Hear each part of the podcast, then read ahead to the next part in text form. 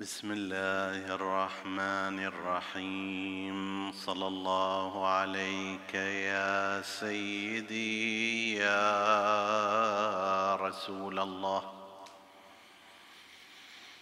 صلى الله عليك وعلى ابن عمك أمير المؤمنين وإمام المتقين.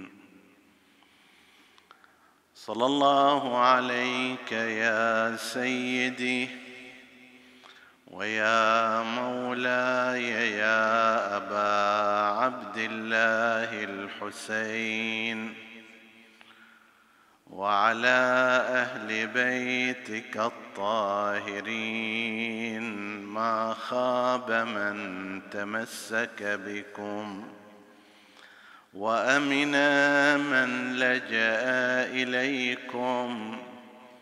يا ليتنا كنا معكم فنفوز فوزا عظيما. فيا راكبا ظهر مجدولة شأت أربع الريح في أربع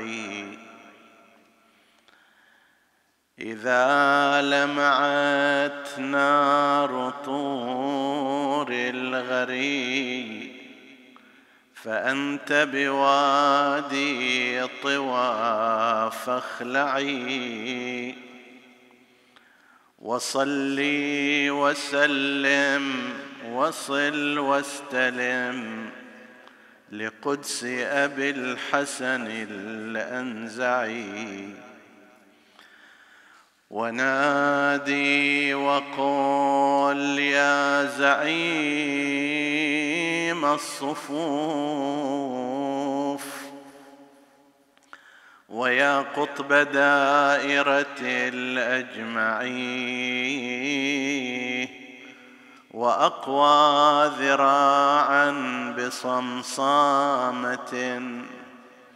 على هامة البطل الأنزعي قعدت وبالطف أم الخطوب. تقعقع في ضنك الموقع. جثت فجثى بإزاها بنوك على ركب قط لم ترفعي. ماذا تريد أيها الشاعر من أمير المؤمنين؟ قال أثر نقعها فحسين قضى. أثر نقعها فحسين قضى.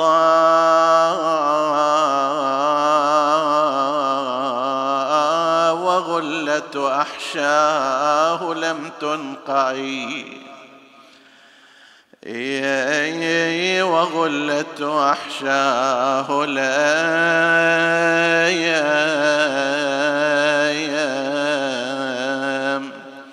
يام تنقعي.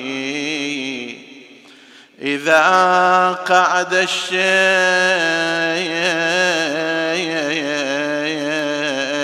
في صدره فما لقعودك من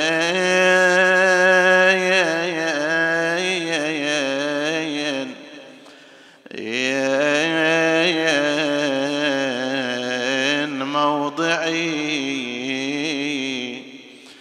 إلى ما وأهلك في مهلك يعني إلى متى أنت جالس وأهلك هكذا؟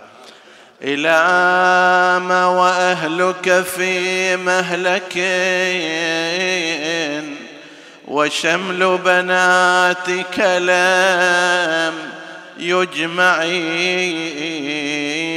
أقام القطيع على رأسها. مقام الملاءة وآية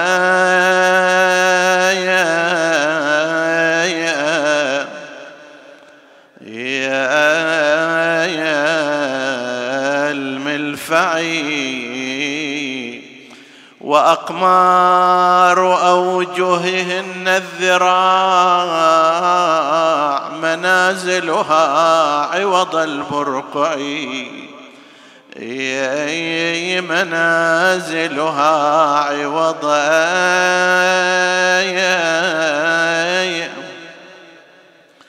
يا البرقعي إذا ما اشتكينا الطوايا والظما. وعز الغياث علي المفزايا.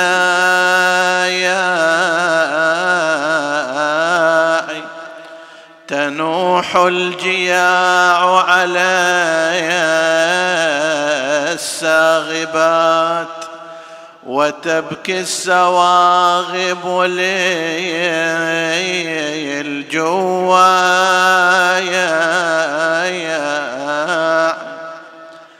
لكنما الأمر لله لا حول ولا قوة إلا بالله العلي العظيم. إنا لله وإنا إليه راجعون. وسيعلم الذين ظلموا أي منقلب ينقلبون والعاقبة للمتقين. عطروا مجالسكم بذكر محمد وآل محمد.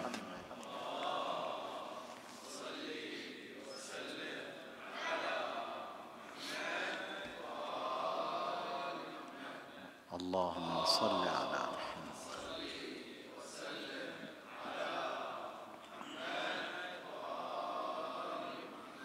اللهم صل على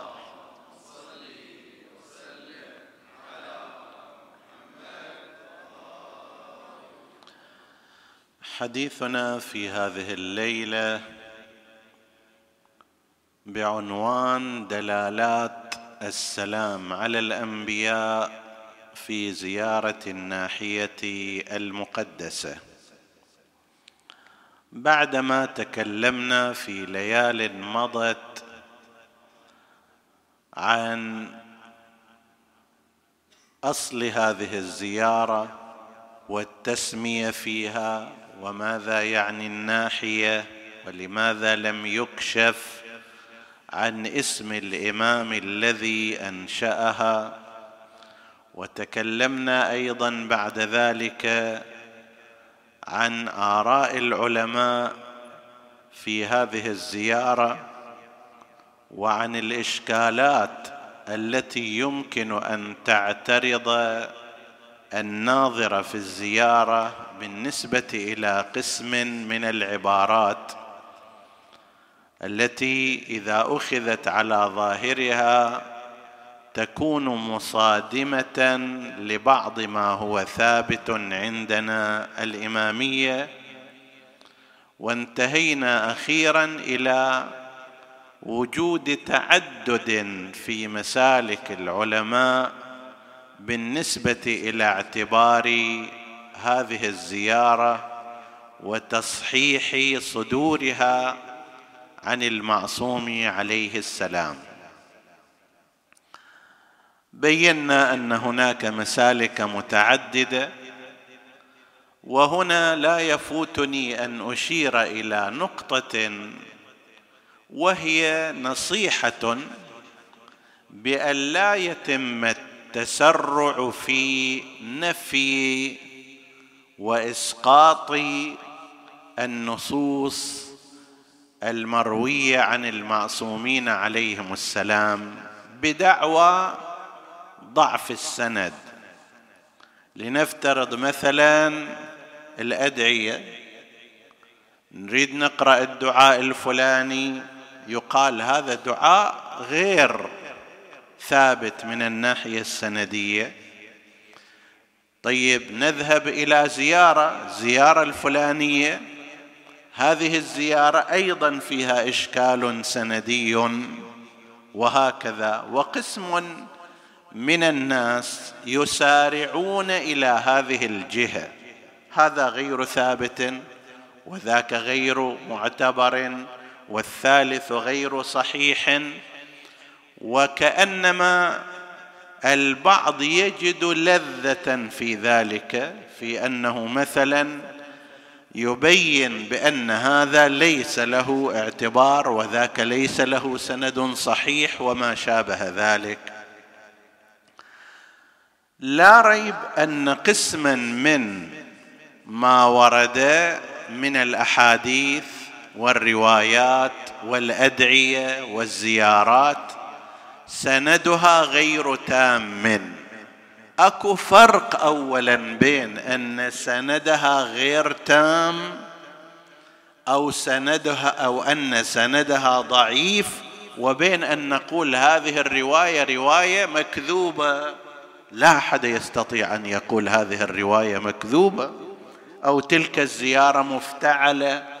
أو هذا الدعاء مصنوع إلا أن يكون له حجة في ذلك.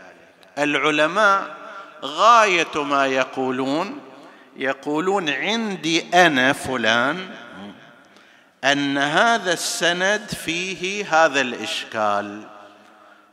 قد يكون في الواقع أيضا هذا السند معتبرا وقد تكون هذه الرواية صحيحة. لكن أنا عندي ملاحظة على هذا الراوي هذا أقصى ما يستطيع أن يقوله العالم الدقيق.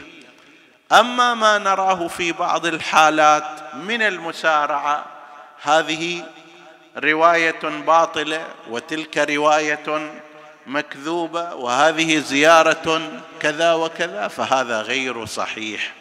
أقصى ما يستطيعه العالم أن يقول بحسب الموازين الرجالية التي عندي أنا أنا الفقيه.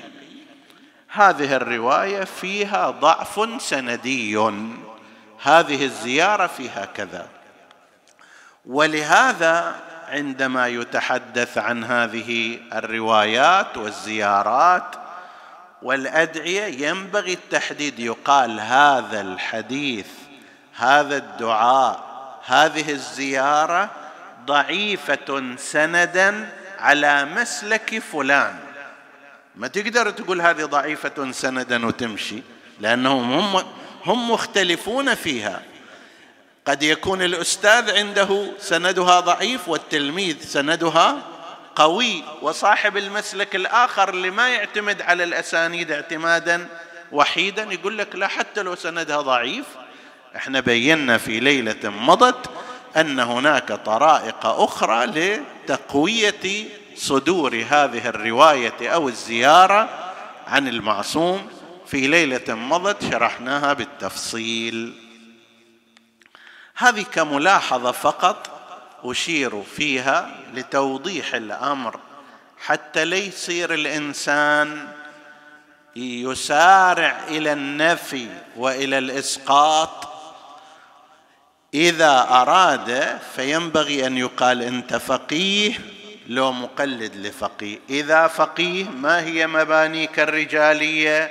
حتى تقول هذا سندها ضعيف. إذا مقلد إلى الفقيه نعم تستطيع أن تقول هذه الزيارة هذه الرواية هذا الدعاء ضعيف على مباني فلان الفقيه الذي اقلده قد يكون على مباني فقيه إلى جانبه لا قويه ومعتبره هذه الليلة سوف نبدأ إن شاء الله بذكر فقرات هذه الزيارة وإلقاء بعض الضوء عليها في دلالاتها ومعانيها ونبدأ بالفقرة الأولى منها وهي فقرة السلام على الأنبياء.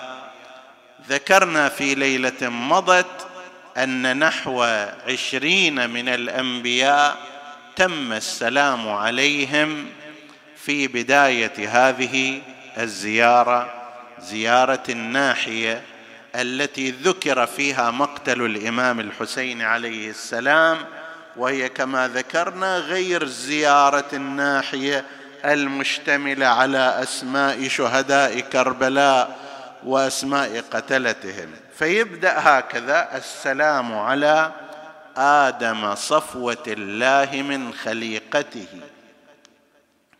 نبي الله آدم آدمنا الذي تناسلت منه البشرية. لأن بعض الروايات تشير إلى أن قبل آدمكم هذا أوادم كثيرة. وقبل عالمكم هذا عوالم كثيرة وإذا تمت هذه الروايات فإنها تحل ما يتصور من التخالف بين معطيات العلم وعلم طبقات الأرض والبحث فيها واللي تفترض أن حياة الإنسان علم تحقيق الآثار وغيرها اللي تفترض أن عمر الإنسان يمتد إلى عشرات الآلاف من السنين بينما مثلا بيننا وبين نبي الله آدم دون هذا قد أقل من عشرة آلاف سنة مثلا تذكر أحد أوجه فك العقدة في هذا الأمر هو ما ورد من الروايات في أن قبل آدمنا هذا أوادم وعوالم.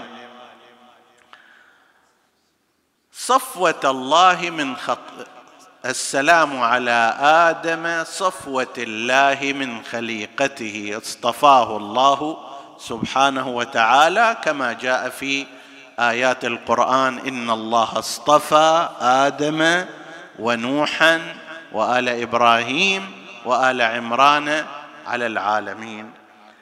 ركزوا على كلمة الصفوه والاصطفاء لأنها هي أيضا سوف تتكرر في حالة نبينا المصطفى محمد.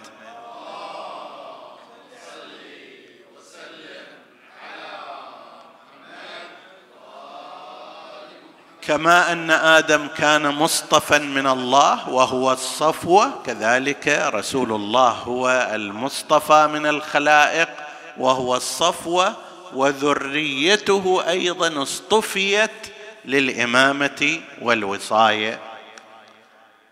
السلام على آدم صفوة الله من خليقته. سوف بعد أن نذكر أسماء الأنبياء سوف نتخلص إلى ذكر بعض الدلالات في هذا التسليم. السلام على شيث ولي الله وخيرته. شيث هو ابن نبي الله آدم وهو نبي ومنه جاء الأوصياء من بعده.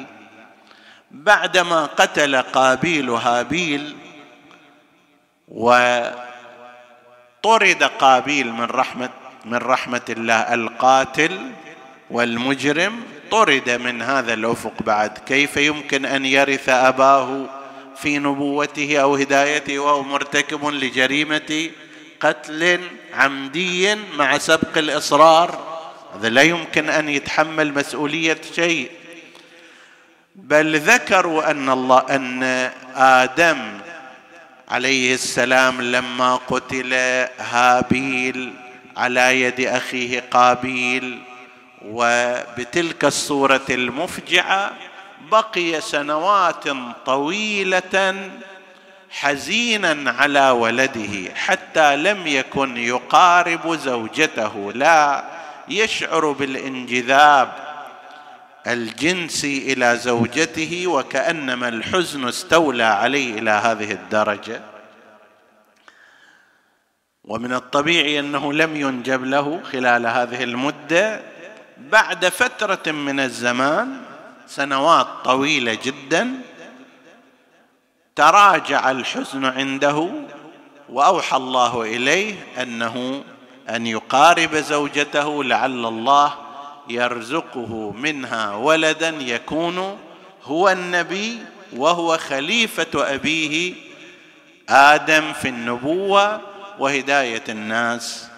وبالفعل هذا الذي حدث فرزق بشيث وسمي بهبة الله شيث هبة الله وخيرته الذي اختاره للنبوة بعد أبيه آدم وجعل في نفسه في نسله الوصاية.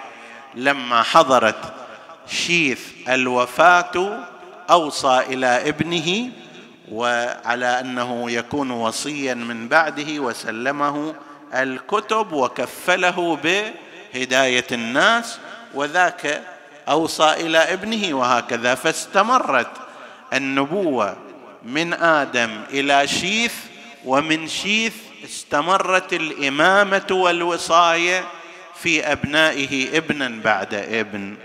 فيسلم الداعي والإمام في هذه الزيارة على شيث. السلام على شيث ولي الله وخيرته. السلام على إدريس القائم لله بحجته. بعد فترة من الزمان كان هناك إدريس ويقال له أيضا خصوصا في العبرية أخنوخ وذكر في القرآن الكريم باسم إدريس وهذا كان اهتدى إلى عبادة الله عز وجل وأخذ يأمر بالمعروف وينهى عن المنكر وعلى أثر ذلك على أثر هداية قلبه إلى ربه وهداية من حوله لأنه انتشر في ما قبل زمانه المنكر والإلحاد وعدم الإيمان بإله فجمع جماعة من الناس وعلى طريقة نبي الله إبراهيم فيما بعد. تكلم معهم هل تعتقدون أن هذا الكون هذا العالم هذه الشمس هذا القمر هذا النظام هل يمكن أن يكون بلا منظم بلا خالق بلا مدبر؟ إحنا إذا بيت صغير عندنا لا يدبره مدبر يسيب فكيف بهذا الكون العظيم؟ والارض والسماء والبحر والفضاء وإلى آخره فكان هذا نحو دعوة إليهم آمنوا بأن لهذا الكون خالقا مدبرا والها مديرا. بعثه الله سبحانه وتعالى بالنبوة إلى قومه ومكث فيهم برهة من الزمان. قام لله بالحجه فأقنع الناس بأن يتجهوا إلى عبادة الله عز وجل. هنا أيضا يتم السلام عليه. نحن ليس غرضنا ليس غرضنا أن نتحدث عن كل نبي نبي بالتفصيل لأن هذا أمر يطول فإشارة فقط في التعريف السلام على نوح المجاب في دعوته. نوح صاحب الطوفان المعروف وهو من سلسلة الأنبياء الذين كانت رسالتهم رسالة عامة مكث في قومه تسعمائة وخمسين سنة ألف سنة إلا خمسين عاما. أعمار ال ال تلك القرون والعهود كانت كثيرة. يقال مثلا آدم توفي عن عمر تسعمائه وثلاثين سنة. هذه تثبتها بعض الكتب التاريخية وبعض الروايات و مهما يكن من أمر سواء كان هذا الرقم دقيق أو غير دقيق بس كانت الأعمار هذه أعمار طويلة جدا. القرآن الكريم يكفيك أنه قال إنه لبث في قومه أي نوح ألف سنة إلا خمسين عاما. لبث في قومه هل المقصود كل عمره أو لا؟ فقط فترة الدعوة لقومه. ايا يكن فإن هذا العمر عمر طويل جدا وهو في أثناء الدعوة. حتى إذا وصل الأمر إلى أنه لن يؤمن من قومك إلا من قد آمن. فلا تأس على القوم الكافرين. ذاك الوقت قال رب لا تدع على الأرض من الكافرين ديارا إنهم إن تذرهم يضلوا عبادك ولا يلدوا إلا فاجرا كفارا. فأجاب الله دعوته هذه. طبعا فأجاب مو يعني يوم ثاني وإنما مكثت مدة من الزمان حتى يعلمنا الله عز وجل والأنبياء الصابر. إنسان أحيانا تشوفه يقول أنا صار لمده طويلة أدعو الله ولا يستجيب لي حتى بدأت ايأس وكذا. يابا كم صار لك تدعو؟ قال من أسبوعين أنا أدعو الله أنه يحقق لي هذا الأمر. لا ينبغي أن يكون الإنسان هكذا. عند أي معاملة من معاملات الزمان اللي هي ما فيها يعني لا قومة ولا قاعدة حسب التعبير وأمور بسيطة. أقل شيء يقول لك روح بعد أسبوعين تعال. وهي كلها مثلا توقيع أو غير ذلك. الله سبحانه وتعالى قادر على أن يستجيب للإنسان في اللحظة. ولكن هل الحكمة هكذا؟ الله سبحانه وتعالى لا يدير الكون فقط بالقدرة. وإنما بالقدرة والحكمة وإلا فإن الله على كل شيء قدير. الله سبحانه وتعالى يستطيع أن يعدم كل إنسان عاص له في أقل من لمحة البصر. ولكن هل الحكمة تقتضي هكذا؟ الله هو العالم بالحكمة. فتأخر بعض الإجابات وبعض الأدعية راجع إلى هذه الجهة.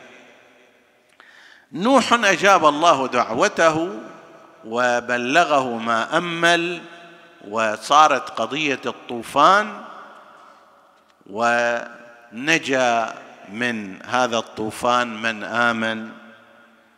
السلام على هود الممدود من الله بمعونته. هود نبي الله عز وجل أيضا كان من الأنبياء بعثه الله سبحانه وتعالى إلى قومه وظل يدعو فيهم وهم يعاندونه ويعارضونه. كان يقول لهم دليل على أن أنا مبعوث من قبل الله عز وجل أن أذيتكم لن تصل إلي. هذا أخبرني ربي بهذا الأمر. كفاني الله أذاكم. وبالفعل كل ما حاولوا إيذاءه ما كان يصل إليه الأذى. أمده الله بنصرته. هذه خاصة من الخصائص وإلا قسم من الأنبياء لا تركهم الله سبحانه وتعالى بهذا المعنى. ابتلاهم الله فبعضهم أوذي قتل جرح أوذي عذب هود أمده الله بالنصره بحيث لم يكن يصل إليه أذى أولئك الكافرين وكان ذلك إحدى حججه على أنه مرتبط بالله عز وجل. قل لهم أنتم تشوفوا الآن أنا ما عندي قوة خاصة وأنتم كل القوة عندكم ولكن لا لا يصل إلي أذاكم وماكو أحد يدفع عني إلا الله الذي أخبرني بأنه لن يصل إلي أذاكم. هذا في برهان بعد. السلام على هود الممدود من الله بمعونته. السلام على صالح الذي توجه الله بكرامته. متوج بتاج الكرامة. إلى حد أن الاعتداء على ناقة تنسب إليه وعلى فصيلها هذا استوجب أن ذلك القوم يحل عليهم العذاب الشديد مو اعتداء عليه ولا على أهله وإنما على ناقة. فقال لها هذه ناقة لها شرب ولكم شرب يوم معلوم إليكم فد يوم أنتم تشربوا يوم ثاني هي تشرب ولا تقربوا منها. شوف هذا الشخص اللي إله من الكرامة على الله سبحانه وتعالى مو أنه لما يجون يعتدون عليه الله يعمهم بالعذاب وإنما اعتدوا على ناقته. فعقروها فدمدم عليهم ربهم بذنبهم فسواها ولا يخاف عقباها. السلام على صالح الذي توجه الله بكرامته. السلام على إبراهيم الذي حباه الله بخلته. إبراهيم الخليل بعد هذا اللقب دائم معروف إليه كما أن موسى هو الكليم فإن إبراهيم هو خليل الله. خليل شيء أكثر من صديق. تقول فلان صديقي فلان صديقك قد يغب عنك وتحتفظ له بالود. أما إذا صار خليل لا هذه درجة أكثر من الصداقة بينك وبين ذلك الشخص. فيها مقدار أكبر من القرب. كأنما الواحد ما يفارق الثاني. يقال له خليل فلان خليل فلان. دائما وياه دائما مصاحبه دائما يطلب خاطره. إلى غير ذلك الخليل والخله مرتبة فوق الصداقة بكثير. انت تكون خليل مؤمن هذه مرتبة. تكون خليل وصي من الأوصياء هذه مرتبة عظيمة. تكون خليل لرسول من الرسل هذا بعد أعظم اعظم فكيف إذا كان شخص خليل الله عز وجل؟ إبراهيم لما قام به من أمور ولما كان يستشعر من التواضع الشديد في داخل قلبه لغيره ولما كان يحب ربه ولما كان شديد الطاعة اللي شفنا جرب جربت في امتحانات ابتلى إبراهيم ربه بكلمات فأتمهن. منها أن يذبح ابنه منها أن يذب أهله في تلك الديار بواد غير ذي زرع ويرجع عنهم يتركهم. وأمثال ذلك من الامتحانات اللي يتبين فيه أن هذا النبي صلوات الله عليه كانت عينه على الله سبحانه وتعالى. لا يعرف ابن لا يعرف زوجة لا إذا تعارضت مع قول الله ومع أمر الله ما عليه من هؤلاء. يا ابنك هذا شاب تعتمد عليه وانت رجل كبير الآن وقت اللي تنتفع بوجوده بين يديك تجي تقتله بلى لأن الله أمر بذلك.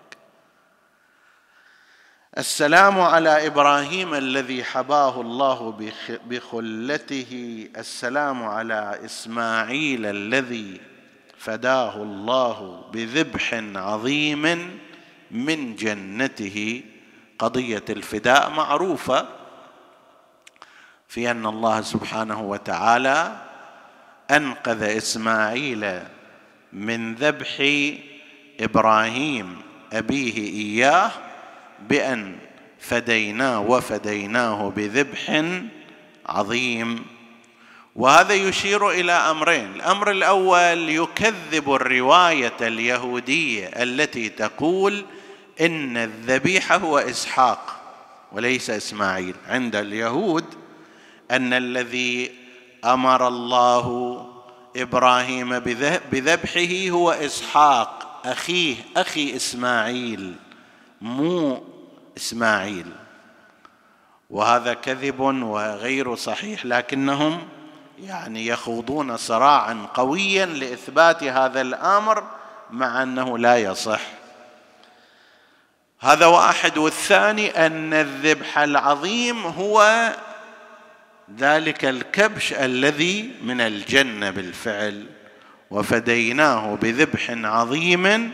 هنا أيضا يقول الإمام في هذه الزيارة فداه الله بذبح عظيم من جنته. السلام على إسحاق الذي جعل الله النبوة في ذريته. أنبياء بني إسرائيل من إسحاق ثم يعقوب ويوسف وهكذا استمرت سلسلة الأنبياء. وموقع مثل إسحاق في بني إسرائيل شبيه بموقع الحسين عليه السلام في أئمة أهل البيت عليهم السلام أن من ذرية الحسين من نسل الحسين كانت الأئمة المعصومون إسحاق كان الأنبياء في بني إسرائيل من ذريته. السلام على يعقوب الذي يعقوب بن إسحاق الذي رد الله عليه بصره برحمته بعدما بكى على ابنه يوسف وابيضت عيناه من الحزن فهو كظيم أبيضت بحيث لم يكن قادرا على الرؤية الطبيعية فكان أن رد الله عليه بصره عندما جيء له بقميص يوسف لكن الأمر القميص غير القميص إنما يفعل ويعمل إذا أراد الله سبحانه وتعالى ذلك. رد الله عليه بصره برحمته. السلام على يوسف الذي نجاه الله من الجب بعظمته. الجب البئر العميقة اللي ما إليها درجات للصعود. هذا فرقه عن البئر العادية. البئر العادية تحفر بطريقة يمكن للإنسان أن ينزل وأن يصعد فيها بوضع مثلا حفر أو درجات في الجدار لكن الجب ليس كذلك. حفرة هالشكل إما أنت فوق أو تحت بعد ما تستطيع أن تتسلق من الأسفل إلى الأعلى أو تنزل من الأعلى إلى الأسفل. فكل إمكانات النجاة العادية ما كانت موجودة لأن هذا جب لا أحد يقدر ينزل إليه من فوق إلى تحت حتى يساعده على الصعود ولا هو أيضا يقدر يصعد من تحت باعتبار أنه لا توجد هناك درجات أو حفر في الجدار لكن الله سبحانه وتعالى نجاه من الجب بعظمة الله عز وجل. السلام على موسى الذي فلق الله البحر له بقدرته. وكان هذا امرا لا سابقة له ولا شيء يلحقه. الآن أنت تصور تريد أن تشق طريقا في البحر وسط البحر أيضا مو على الساحل حتى تقول نسوي ردم أو نسوي جسر ونخلي أعمدة. وأيضا بطريقة إعجازية يعني تضرب بالعصا البحر فينفلق من هنا وهناك وفي الطريق يصير شنو؟ شارع كما يقولون جاف يعبر عليه الناس ويعبر عليه حيواناتهم وما شابه ذلك. الأمر أمر إعجازي تماما. السلام على هارون الذي خصه الله بنبوته مع أنه لم يبقى بعد موسى في تلك الفترة. زين.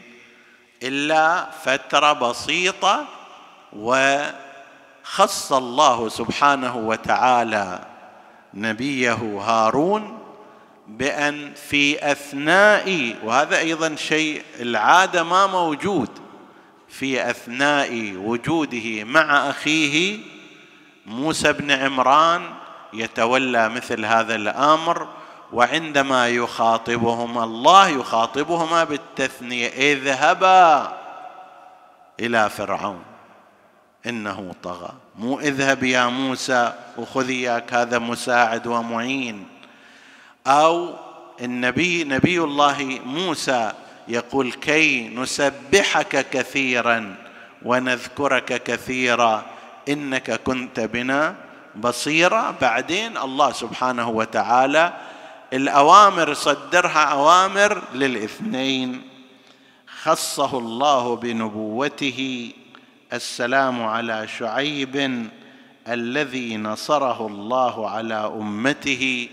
بعدما تمردت عليه أنزل الله عليهم العذاب. السلام على داود الذي تاب الله عليه من خطيئته. هنا شوية راح نوقف. باعتبار أن فيها فد ملاحظة هل أن داود كانت عنده خطيئة؟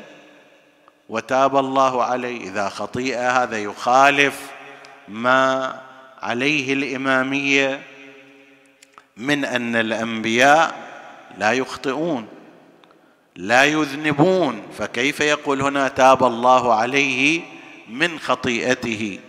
وما ورد في القرآن الكريم من ما ظاهره نسبة المعصية والخطيئة للأنبياء يؤولها شيعة أهل البيت تبعا لأئمتهم بما لا يلزم منه نسبة المعصية والخطيئة للنبي لأنه لو لزم منه الخطيئة والمعصية ينتقض الغرض. من جهة يقول لل يقول للناس اتبعوه ما آتاكم الرسول فخذوه ومن جهة أخرى ذاك الرسول يسوي خطايا ومعاصي. ما يدرينا أنه الشيء اللي الآن يسويه مو خطيئة. وأنت أمرتنا بأن نطيعه وأن نأخذ ما جاء عنه. لعله الآن قاعد يسوي خطيئة ويقول لنا سوى هالشكل. مش مدرينا إحنا. لابد لذلك كانت المع... شرط العصمة شرطا كان شرط العصمة شرطا عقليا للنبي أنه لا يعصي الله ابدا لا في صغير الأمور ولا في كبيرها ولا يخطئ لا عمدا ولا سهوا وإلا لانتقض الغرض. ماذا نصنع في هذه الكلمة؟ السلام على داود الذي تاب الله عليه من خطيئتي. سبيلها هي سب هو سبيل نفس ما جاء في القرآن الكريم. مثل وعصى آدم ربه فغوى ومثل ولقد همت به وهم بها وأمثال ذلك. لما نروح إلى الأئمة نسأل وين الخطيئة اللي سواها داود وهل هي خطيئة مسقطة للعصمة وخادشة لها أو لا؟ سيجيبنا الإمام أبو الحسن الرضا عليه السلام. والرضا من أئمة أهل البيت من نسل رسول الله محمد.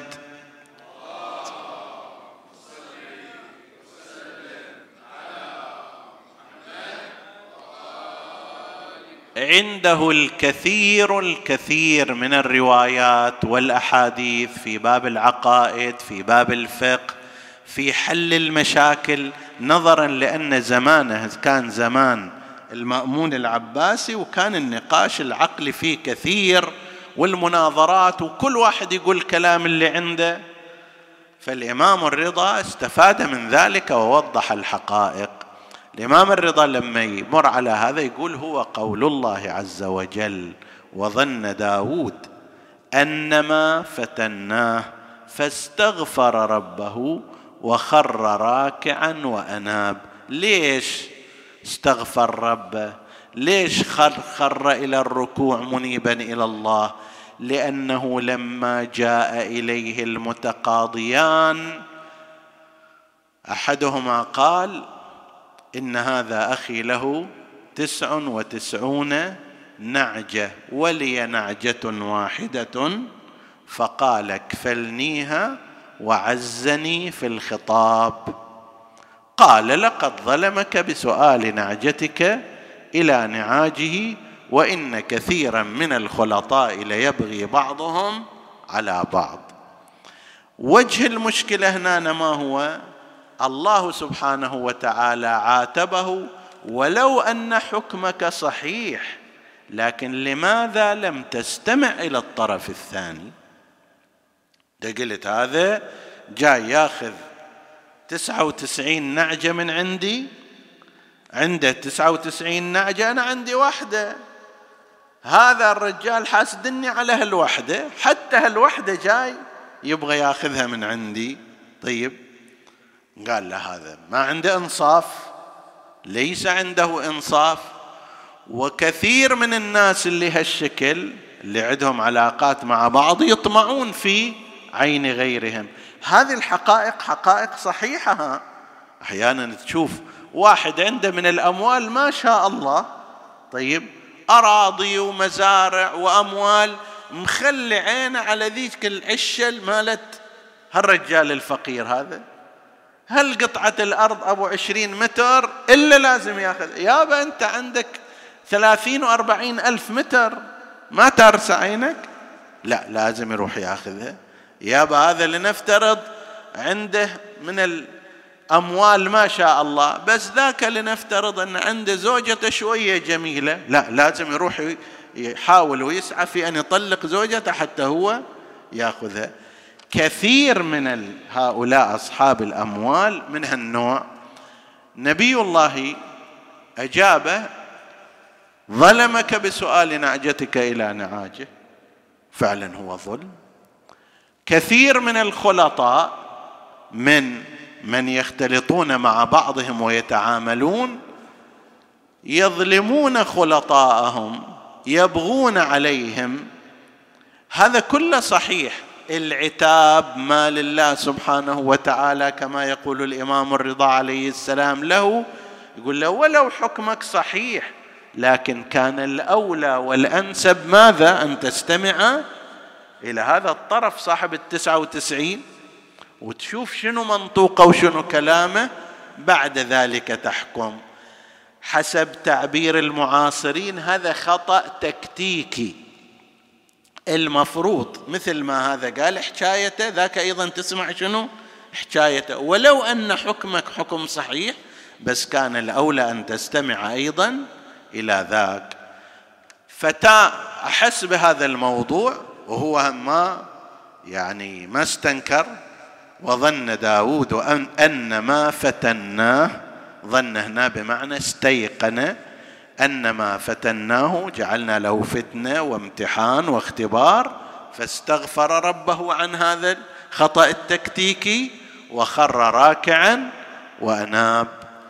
فهنا أيضا بهذا المعنى السلام على داود الذي تاب الله عليه من خطيئته. السلام على سليمان الذي ذلت له الجن بعزته. الله سبحانه وتعالى إذا أنعم على عبد من عبيده يجعل كل ما في الكون تحت يده وهذا واحد من أدلة الولاية التكوينية للقائلين بها. أن الله سبحانه وتعالى بالنسبة إلى أوليائه إحنا نستعظم مثلا كيف واحد يقدر يوقف الهواء؟ كيف؟ هذا بالنسبة إلي وإلك شيء صعب جدا. ما نقدر نوقف سيارة مسرعة. طيب؟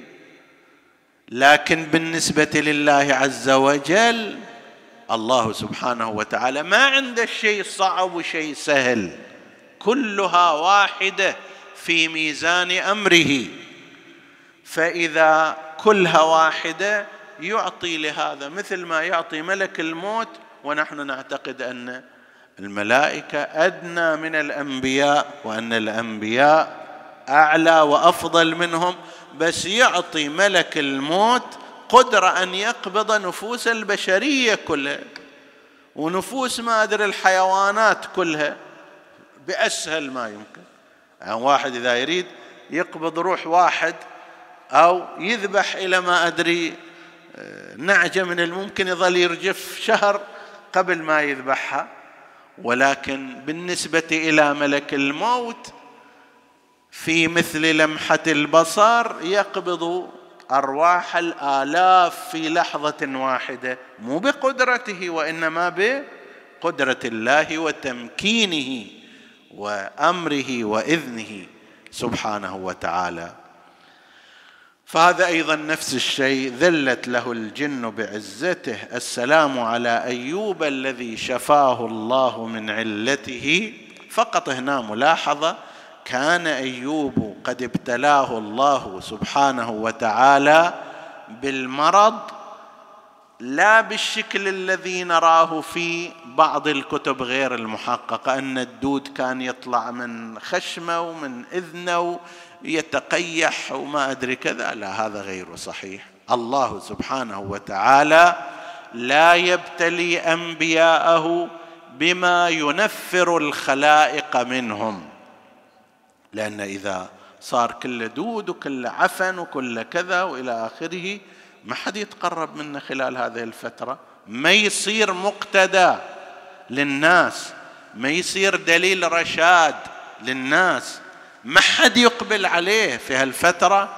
بالتالي الذي يريد أن يؤمن كيف؟ وهو لا يستطيع الإقبال عليه. نعم ابتلي بلاء عظيما جدا. ربما تقرح جلده. ولكن لا بالشكل الذي يجعله منفرا لغيره كما تذكر بعض هذه الكتب. السلام على يونس الذي أنجز الله له مضمون عدته. يونس دعا على قومه وطلع ذهب مغاضبا لقومه وراح عنهم التقمه الحوت وهو مليم والآن بعدما قذفه الحوت راجع يبغى يشوف شنو؟ أنه الله سبحانه وتعالى قد مسح هذه القرية بالعذاب وقد أنذرهم قال لهم ترى راح يصير لكم هالشكل من العذاب والاستئصال. لما رجع شاف الناس كلها قاعدة على راحتها والى يابا هل, هل الله سبحانه وتعالى وعدني بشيء وأخلفني فيه بعد ما رحت. لا وإنما كان ذلك العذاب موعودا به هؤلاء الناس ما داموا على الكفر بمجرد أن راح يونس مغاضبا لقومه بدأت طلائع العذاب. سحب السوداء أكو هناك بعض المؤمنين العقلاء قال لهم ترى هذه نذر نذر العذاب وراح يحل عليكم العذاب. ماذا نصنع? قال لهم اولا لا بد أن تؤمنوا بما جاء به يونس ثم تدعوا الله سبحانه وتعالى بكشف هذا العذاب عنكم تفرقوا بين الأمهات وأولادها تضجوا إلى الله عز وجل والله سيكشف عنكم ذلك. هذا بعض المؤمنين قال لهم هذول لما شافوا على رأسهم بعد فعلا فعلوا ذلك قالوا آمنا بما كان يدعو إليه يونس وتابوا مما عنده. الله سبحانه وتعالى ما عنده انتقام ويا البشر؟ يريد من البشر طاعته وعبادته. فإذا الآن صار هذا ليش ليش يعذبهم ماكو؟ كشف عنهم العذاب.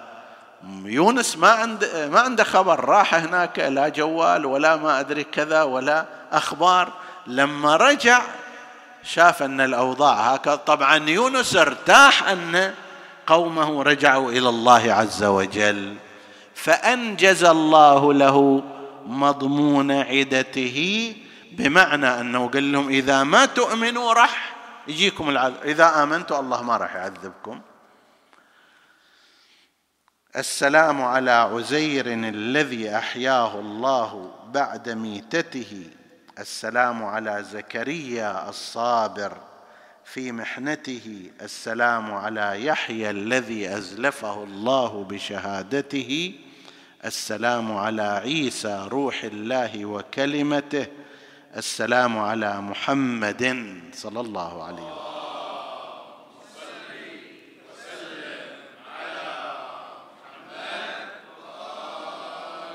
حبيب الله وصفوته ثم يأتي السلام على أمير المؤمنين علي بن أبي طالب المخصوص بأخوته. الوقت انتهى من عندنا لا بد أن نختصر الحديث مع أنه لم ينتهي ذكر هذه الدلالات وهذه الإشارات لكن بشكل عام نحن نلاحظ في هذا التسليم ذكر أمور ذكر الاصطفاء والحسين اصطفي من ذرية رسول الله للإمامة وجعلت الإمامة في ذريته كما سيأتي في ليلة أخرى. ذكر الاصطفاء واحد. اثنين ذكر الابتلاء في كثير من الأنبياء أن الله سبحانه وتعالى ابتلى هؤلاء الأنبياء بابتلاءات ثم كشفها عنهم. والبعض منهم لا ذهبوا شهداء كشف الله عن المؤمنين بهم تلك الابتلاءات. لكن كان ذلك أيضا بالنسبة إلى الأنبياء. كان هناك ابتلاءات كثيرة. زكريا يحيى قيل إن زكريا آخر أمره كان أنه اليهود جاءوا ليطاردونه حتى اختبأ في شجرة فنشروه في وسطها. بعضهم يقول زكريا هذا الوالد يحيى بعضهم يقول زكريا آخر. يحيى استشهد تلك الشهادة العظيمة التي شابهت شهادة الحسين عليه السلام عندما قطع رأسه وقدم لذلك السلطان الجائر كرامة لبغي من البغايا وعاهرة من العواهر وكأنما هذا فيه تمهيد يريد أن يقول الزائر ويريد أن يقول الإمام عليه السلام للزائر ترى هذه الابتلاءات هذه الأمور هي ضمن خط النبوات والأوصياء والإمامة هو هذا الوضع الطبيعي. ما حصل للحسين عليه السلام ليس شيئا بدعا وإنما هو ضمن خط ومسيرة الأنبياء صلوات الله وسلامه عليهم أجمعين. أيضا الحسين سيأتي فيما بعد ذلك وسيجري عليه ما جرى على الأنبياء السابقين. سيخرج إلى كربلاء وسيطرد من مدينة جده ثم من مكة المكرمة وسيحرم الأمان في جوار بيت الله الحرام وسيطارد في الصحراء حتى يأتي جماعة غرضهم الوحيد هو اعتقال الإمام. ألف فارس أرسلهم ابن زياد على رأسهم الحر ابن يزيد الرياحي غرضهم في هذا ما هو؟ أن يأتوا بالحسين مكتوفا معتقلا إلى الكوفة حتى يرى فيه أمره. بالفعل اجى الحر الرياحي ومعه الجيش الذي كان معه الإمام الحسين عليه السلام بأخلاقه النبوية وبروحه العلوية سقى أولئك الذين جاءوا لقتاله وقتله. سيدي سقيت عداك الماء منك تحننا بأرض فلاه حيث لا يوجد الماء. فكيف إذا تلقى محبيك في غد؟ عطاشا من الأجداث في دهشة جاءوا. إن شاء الله يسقيكم ويسقينا. أبو عبد الله الحسين من حوض الكوثر ويذكرنا كما نذكره في كل أوقاتنا فإنا قد جعلنا ذكر الحسين شعارا لنا. سقى الأعداء حتى قيل جاء آخرهم يقال له علي بن الطعان المحاربي وقد أهلكه الظمأ. أراد أن يشرب فدهش لم يستطع لم يعرف كيف يشرب الماء. فقام الحسين عليه السلام بأبي وأمي وسقاه بيده الكريمه حتى شبع وروي. نفس هذا الرجل وأمثاله يسمعون الحسين في يوم العاشر من المحرم وهو ينادي يا قوم وحق جدي أنا أطلع وحق جدي. أنا عطشان اسقوني شربة من الماء. قال قائلهم لا تذوق الماء حتى تذوق الحامية. السلام على المجرع بكاسات الرمايا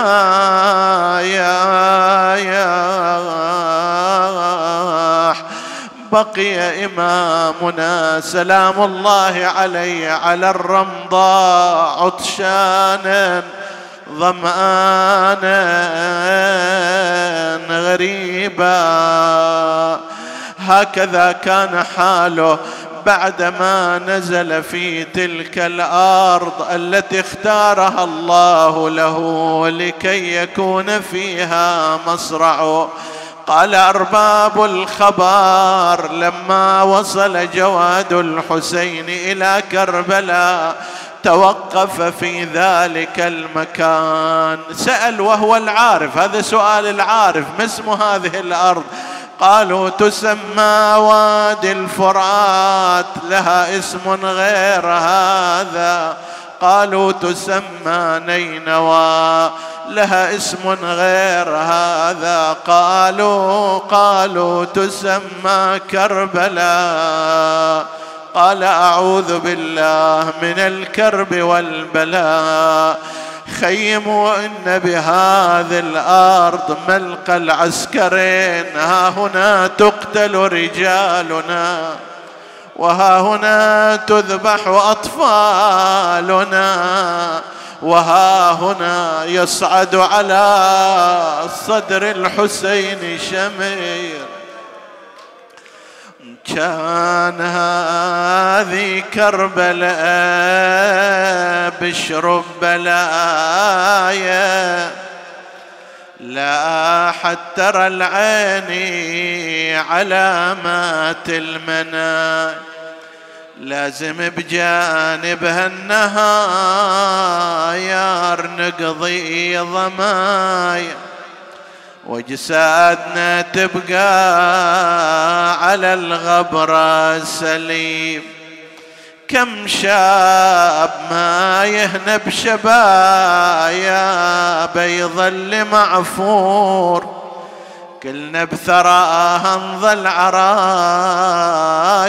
مالنا قبور هذه مصارعنا وعدنا يوم عاشور طير المنون اسمع على راسي نحيبه نسألك اللهم وندعوك باسمك العظيم الأعظم الأعز الأجل الأكرم يا الله. اغفر لنا ذنوبنا كفر عنا سيئاتنا آمنا في أوطاننا. لا تسلط علينا من لا يخافك ولا يرحمنا. ولا تفرق بيننا وبين محمد وآله طرفة عين. فضل اللهم إخواني السامعين فردا فردا واقض حوائجهم. اشف اللهم مرضاهم لا سيما من أوصانا بالدعاء وتقبل اللهم عمل المؤسسين بأحسن القبول إلى أرواح موتاهم وموت السامعين نهدي ثواب الفاتحة تسبقها الصلوات